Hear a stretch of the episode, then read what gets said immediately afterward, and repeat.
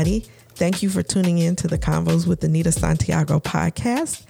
Please subscribe to this podcast on Apple, Spotify, or wherever you listen to podcasts. If you want more information um, about the podcast, please visit the website, w w w dot life convos, that's L I F E C O N V O S dot com. Also, if you'd like to reach out to me directly, please email me at convos c w s at gmail dot com. So today's episode, I want to kind of hit on something that we've been talking about a lot lately, and you hear a lot about it in the news. But here's, I want to present some things you may not know. So this whole concept of the generations and their and, and their personalities or their styles. You've heard the term baby boomers, Gen X, millennials, and Gen Z. These are all concepts that have been created to describe groups of people, um, categorizing them by the years they were born. And for each of these groups, they have characteristics that are kind of unique to them. Why do generational differences matter? Well, I think especially in the workplace, we are now the most diverse generationally maybe than we've been in a long time. So in the workplace, it is not unusual to have baby boomers, Gen X, Gen Z, and millennials all together. And having a little bit of perspective about some of the general characteristics of each of these groups may be helpful. Now, we don't want to stereotype. We know that when we say characteristics of a group, we're talking about generalizations, and that's painting with a broad brush, because everyone that's a baby boomer is not going to have every every characteristic of a baby boomer. Everyone that's a millennial is not going to have the characteristics of a millennial.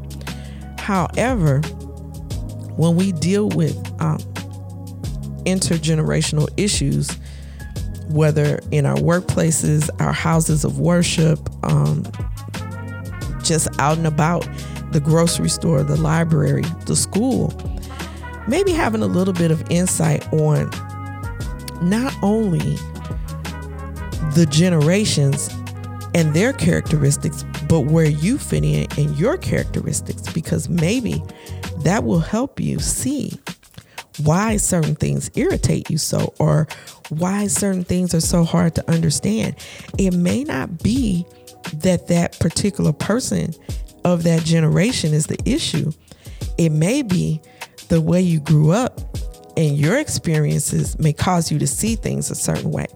And that gives you insight, because if you know I'm a Gen Xer and I go hard in the paint because that's how I was raised, when you see a really laid back millennial, well, wait a minute. It might not be that that millennial is, is just laid back and lazy. It may be that you're so used to going hard in the paint that you don't really know what it looks like to not go hard in the paint. So let's talk about some generations and their their names and dates, and maybe a, a few of their characteristics. So I came across, um, you guys know I love data. So I had to find like a place where I could get all of the generations, because usually we hear the generation starting with the baby boomers. Okay, I'm going to take you back to nineteen oh one. So the G I generation, these are people born between nineteen oh one and nineteen twenty-four, are people who lived through the Great Depression and um, may have fought in World War Two. And this information is coming from um, the website parents dot com. So these people um, may have been involved in World War Two. So just think about what was going on in history with World War Two and Germany and Japan and, and the different things that were going on with those countries. Um, when you think about the nineteen twenties, um, what comes to mind to me are things like the Cotton Club, uh, Cab Calloway, um, jazz, swing, um, really high-fueled um, excitement during um, um, those times. So one of the characteristics for the G I generation, like many other um, generations, was raising a family, and they valued hard work and grit. So you think about uh, families in the South, um, sharecropper families or, or fam- other families, um, hard work. Many people lived on farms. They grew their own food. Uh, they prepared their own food. So that concept of hard work, you can see how it plays into the history of the time. So the G I generation, born between nineteen oh one and nineteen twenty-four, these are people who lived through the Great Depression, witnessed it firsthand, um, and we have a lot of things going on in history. We have um, jazz at its peak almost, and um, a, a group of people who, who valued family, hard work, and uh, resilience. The next generation is called the Silent Generation, and these are people born between nineteen twenty-eight and nineteen forty-five.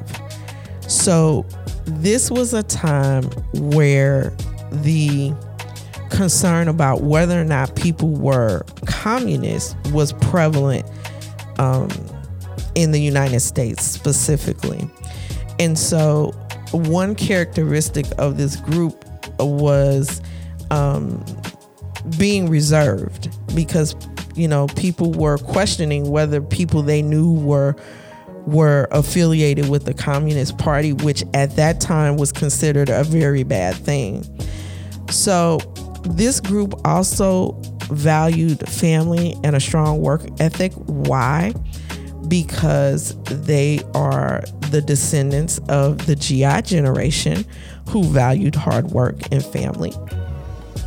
But the one of the key characteristics of this group was that, um, you know, being a little bit more reserved, so that you would, you know, maybe wouldn't be accused of being affiliated with something that wasn't good. Then after the Silent Generation, we get to the Baby Boomers. And the Baby Boomers are the generation of people born between nineteen forty-six and nineteen sixty-four. And why are they called the Baby Boomers? Well, this is because after World War Two, um, a lot of babies were born. And so um, this was a large, large group. And they were very unlike their parents. Instead of the hard work and grit, this is where you saw things like um, um, love, peace, uh, protest, um, not accepting the status quo. And so the Baby Boomers were very different than their parents as a group, and generally as a group. And they brought us a different perspective. So um, one of the things um, that, that characterized the Baby Boomers was kind of being different, like outside of the status quo. Like they wanted to be free, and they wanted things to be good and happy. And again, we are describing generations with a broad brush. We're not saying that everyone in each generation has all these characteristics, but this is just a general perspective so we can understand how generational differences affect us. So Baby Boomers are the are the ones born to the Silent Generation, and the Baby Boomers are the group of people born between nineteen forty-six and nineteen sixty-four. Generation X um, is the group I'm in. These are people born between nineteen sixty-five and nineteen eighty. Um, we lived through a lot of stuff and are living through a lot of stuff, but most notably things like cable television, M T V, um, um, the perception of working hard and Uh, going to college and staying on a job until you retire. Some of these things are um, prevalent among among Gen Xers, And that's a little different than the baby boomers, right? Because remember, the baby boomers were kind of rebellious and, and kind of defied what their parents represented. And then they had children, which were the Gen Xers, who had a tendency to be more, uh, Gen Xers who tended to be more hardworking and dedicated. So baby boomers, I, I'll tell you, like, you may have seen the meme on social media that said, you know, the Gen Xers were left at home with the key. Um, they were very self-sufficient. Um, they did a lot of stuff on their own because baby boomers had the kind of position that, okay, you know, you're you're a little adult, so we're going to treat you that way. Some of those things are gen, uh, are characteristic of the Gen X group, but not completely. So with things like M T V culture and uh, rap music, do you know rap music came during the time of Generation X? Yes, Sugar Hill Gang, look it up for those of you that don't know. Um, so again, Gen Xers were very different from their parents. Um, Gen Xers, um, again, were were pretty resilient in the fact that characteristically, um, those kids had a lot of responsibilities as they were growing up. Now, millennials. Um, millennials are the generation um, born between nineteen eighty-one and nineteen ninety-six. They're also known as genera- Generation Y, the letter Y. Um, things that happened during their lifetime that were substantial included nine eleven. Um, that was a really significant event. Um, the internet, um, online gaming started to become prevalent for millennials. If you remember, um, um, Nintendo, uh, the, the old Nintendos, uh, before uh, PlayStation. So the, the millennials, um, had a lot of experiences with technology, and um, they were introduced to technology, but they it, it wasn't an immersive experience. So millennials may have had video games, they may have been exposed to video games, which was a little different than Gen X because we had the arcades. That's where our games were. So we went to the arcade, put a quarter in the machine, and played the game. Now you have the millennials that have the video games uh, in the home. And so millennials are, know, are known for thinking outside of the box. They're known for um, being very involved in uh, what they do. So um, they put they also put a premium on balance between um, work and life.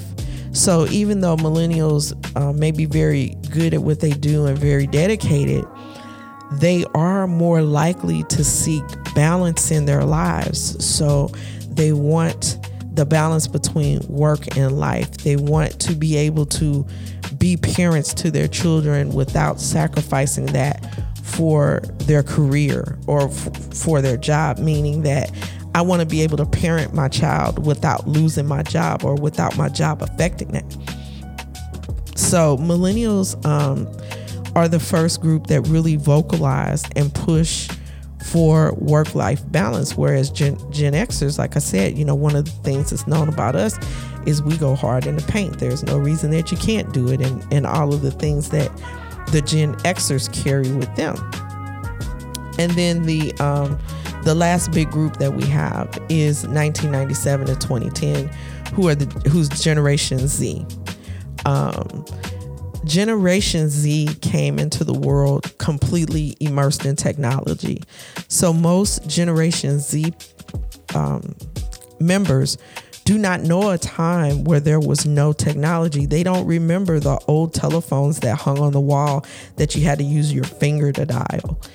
They don't remember Windows three point one when Windows first came out. They don't re- they don't know about when computer technology came out and we had computers in our home. You had to know DOS, um, and you typed all your commands at a DOS command prompt. Generation Z didn't have that. They they have technology. They've been around technology. They came into a world where there's phones and tablets and smart homes. Um, and so they don't know um, that experience without technology.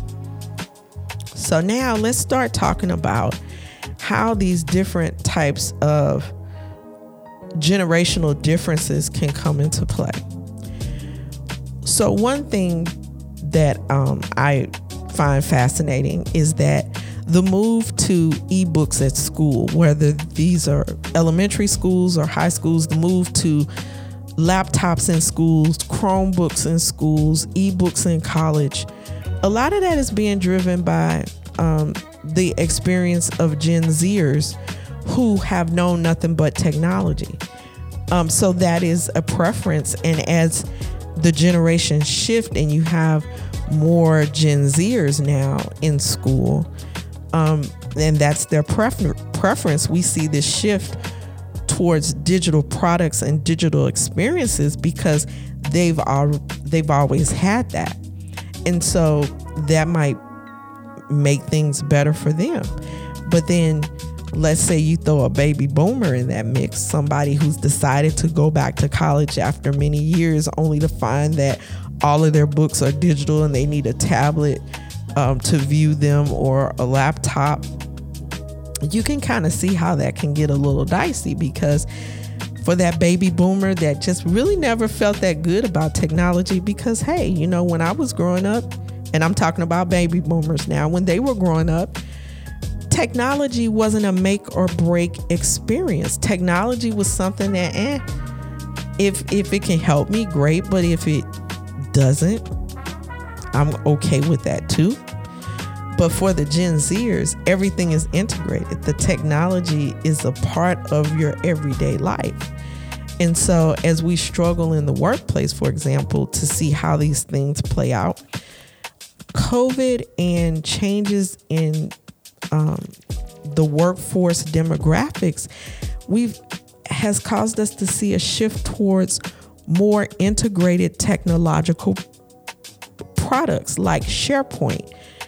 um, Microsoft SharePoint and Microsoft products are all integrated to the point now where you don't even have to really print a document. You can create a document in Microsoft Word, um, manipulate that doc- document, email that document, drop that document into OneNote, and never print that document. And for some of us Gen Xers and baby boomers, we're used to printing stuff out and highlighting it and marking it up because that's what we do.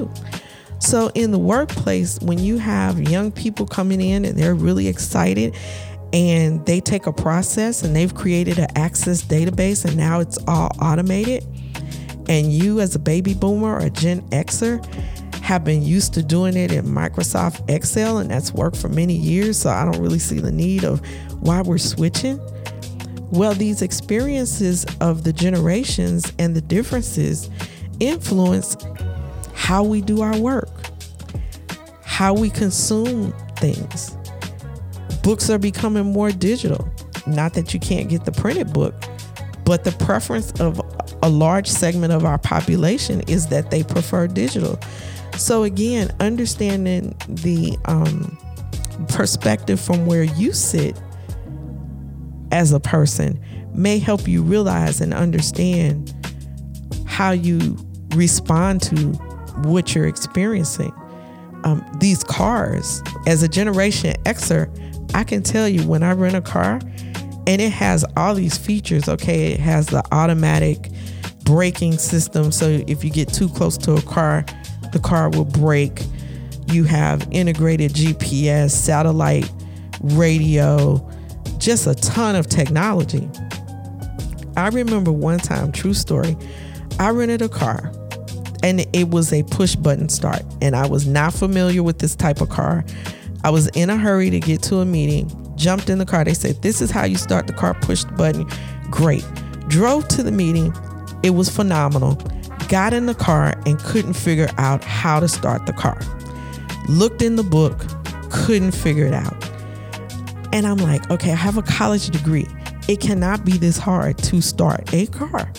It's push button. I'm pushing the button. Why doesn't the car start? And Generation Xers, we take a lot of pride in knowing stuff. So I was like, no, I'm not calling the rental car company because I should be able, with my brain that is currently working, I should be able to start this car. So many, many, many, many, many, many, many minutes later, uh, I'm almost embarrassed to tell you how much later, but I'll go ahead and tell you, tell you because you're my listeners and you love me, so I know you won't, you won't judge. So after an hour and a half, I finally call the rental car company and I get a young person on the phone. And I was so embarrassed and I'm like, you know, I've got this push button car and I've been sitting here trying to figure out how to start it. I'm pushing the button and nothing is happening. They said, well, did you step on the brake? No. Well, you have to step on the brake to start the car. Well, guess what? I didn't have this experience with this highly technical car. I drive a hoopty. Regular old key, turn it to start. So it's kind of funny because um, I felt embarrassed that I did not know to step on the brake. And I felt embarrassed that I couldn't find it in the book because there was so much to this car that I'd rented that I just couldn't, um, I just couldn't figure the information out. And if you've ever found yourself in a situation like that, where you're part of a generation and you're experiencing something that's unfamiliar to you, it can make you feel some type of way. And I did, I felt some type of way. I felt like, like I should be able to do this. Like this shouldn't be so hard. But that's one of the reasons why we have to always challenge ourselves to grow and learn so that we make sure as things change that we're able to at least feel comfortable enough to complete a task. Like you may not ever embrace Facebook and Instagram. So baby boomers, yeah, they might be doing some social media, but they're going to be the person that doesn't have a profile picture, that follows everybody and never posts anything. That's going to be your baby boomers because they want to keep up with family. They want to be in the know, but they just don't get this posting thing. Like, I don't even see the point. Like, this is such a waste of time. But for those of us that use technology every day or have gotten used to technology every day, now it's a part of our lives. And you know, if this is not something, an area that's comfortable for you, maybe you have to learn a little bit more about it so that it can be comfortable, so you can navigate it better. And it's not about pointing out the differences of the generation and who's better and who's worse. That's not really the point. The point is understanding. And I think in communities where there are a lot of challenges, especially when we see young people doing things and we go, well, I don't understand why young people are doing this. I don't understand why young people are doing that. Um, here's here's an argument that I read, that I see quite often. Um, young people don't want to work. They don't want to get up. They don't want to go to work. It doesn't make any sense. Well, young people have watched their grandparents and their parents work day in, day out, um, be disrespected, uh, disappointed, and low pay, and not being able to get ahead financially. So what about that picture makes them want to participate in that process? Now, am I saying it's okay for young people to work, not work? I'm not saying that. Don't say, Anita said we didn't have to work. No, I didn't say that. But what I'm saying is understanding that for that generation, watching you work and work and work and work and not be able to afford things and struggle to make it or have to work two or three jobs to make ends meet can be a real discouraging thing for a person on the outside looking in. Now, at that point, you know, we can help the young people that we know and say, hey, you know, don't do what I do, but you can do something better. That's why we have to have the conversations and the understanding so that we can point out things to each other and help each other. Just like a young person can say, hey, you know, if you really want people to connect with you on social media, you might want to put a profile picture on there. That's another way that we can help each other through understanding. And again, understanding about generational differences makes it easier for us to have conversations because it's not necessarily always that a person is being defiant or a person is not listening to you. If you're a young person and you have a grandparent that's a, a baby boomer and you're trying to explain something to them, you know, understand that they didn't have all this technology coming up and they may not be well versed in what you're talking about. So you may have to explain it a little better. You may have to really break it down in chunks for that person to get it. And I'm not saying that baby boomers are not technically savvy. Um, my aunt learned how to program cell phones and tablets when she was seventy-five years old. So I'm not saying that baby boomers are not technically savvy. I'm saying that for the people that you deal with and interact with on a daily basis, if you find that there's some trouble spots, understanding where you fit in generationally and where they fit in generally, uh, where they fit in generationally can help you address those issues, problems, or concerns that you're having with people in your life. That's all I'm saying. I'm not saying anything else, but it's knowledge is power. So um, that's why it's important for us to keep that in, in perspective. And again, where this really plays out, where this really comes into play, a lot of times is the workplace. Um, these generations come with different work styles. Like I said earlier, millennials are known for seeking that work-life balance. So when you're calling someone who's a millennial to work on their off day, mm, they may not do it because they may need that off day for balancing out. They, they might want to spend that with their family. And they're going to do that unapologetically and without concern. And so, you know, that's something to really understand, because it's not maybe necessarily that they don't want to help out, but they know that for their lives, they need to be able to have some type of balance. They need to be able to offset the demands of work with being with their families or having time um, to spend with their families. So again, that would be uh, another example of generational differences where a Gen X or baby boomer may accept coming in on their day off because we're wired to work hard, and that's a sign of working hard. You're asked to do something to help out, so you accept because that's what you're supposed to do. So again, looking at these differences and understanding that there's no right and there's no wrong, but it helps us have insight into why things may be happening the way that they are. So let's talk about the Great Resignation, right? So this period of time where we had, you know, post-COVID, we had many, many, many people resigning from jobs. Many, many people resigning from their jobs. So think about the work ages right now. So you've got the baby boomers that are pretty much at retirement age. Some of the Gen Xers um, are at retirement age. So you have groups of people leaving the workforce because they worked a long time and it's they've just made that decision to retire. But when you look at the other generations, um, the younger the younger people, they've made a decision that working on a job day in, day out, nine to five, uh, that might not be the best thing for them right now.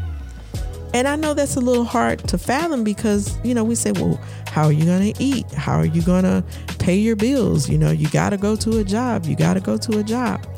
Well, millennials and Gen Zers are very open to non-traditional work. So for those of us that are baby boomers and Gen Xers, we came up in an era of go to work, punch a time clock, work forty hours a week, get benefits, and get paid every two weeks. Now there are other types of work options. We have the gig economy.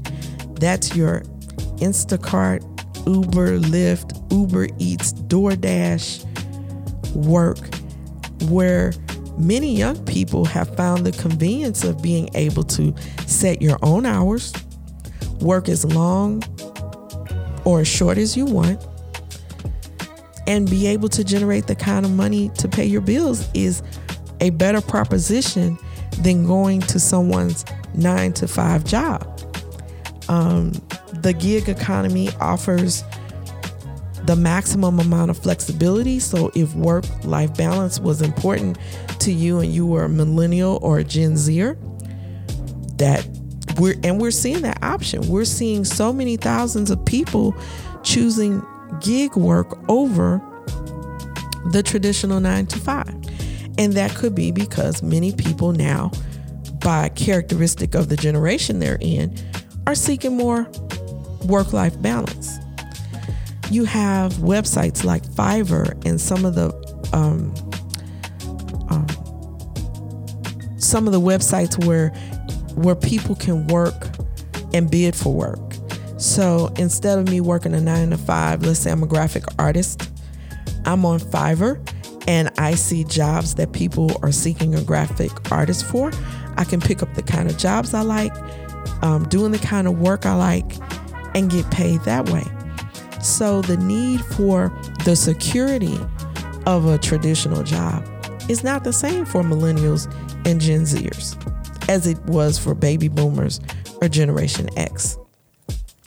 And you got to remember historically, you know, you look at these generational differences, but you also have to look at what's happening in the United States and the world historically at the same time. Um, after the Great Depression, the The best way to feel secure was with a company that you know you could work for for twenty or thirty years. And that was very important to baby boomers whose parents shared stories about the Great Depression with them, and for Generation Xers who had grandparents that shared stories of the Great Depression with them.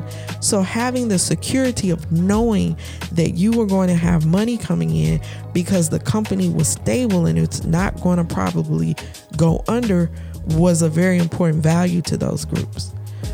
For the millennials and the Gen Zers, they're like, you know, I need more flexibility than I need security.